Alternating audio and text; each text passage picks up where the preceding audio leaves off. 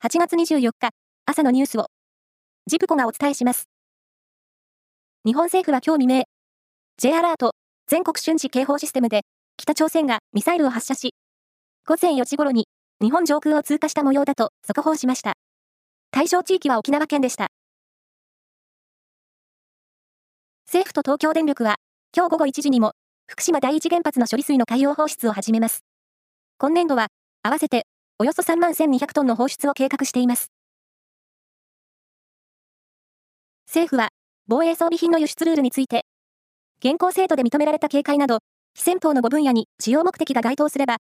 殺傷能力のある武器を搭載していても、輸出していいという見解を示しました。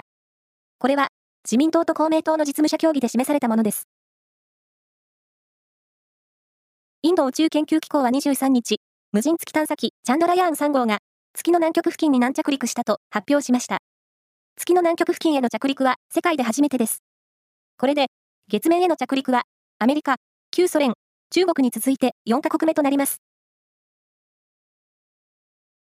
タス通信は23日、モスクワからロシア北西部サンクトペテルブルクに向かっていた飛行機が墜落し、乗客乗員全員が死亡したと報じました。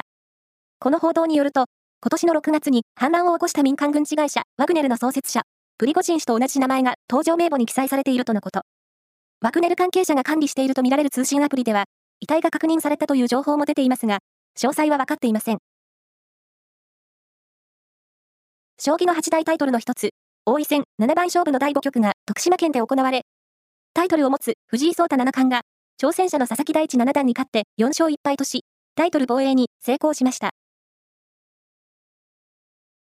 夏の全国高校野球は、昨日、甲子園球場で決勝が行われ、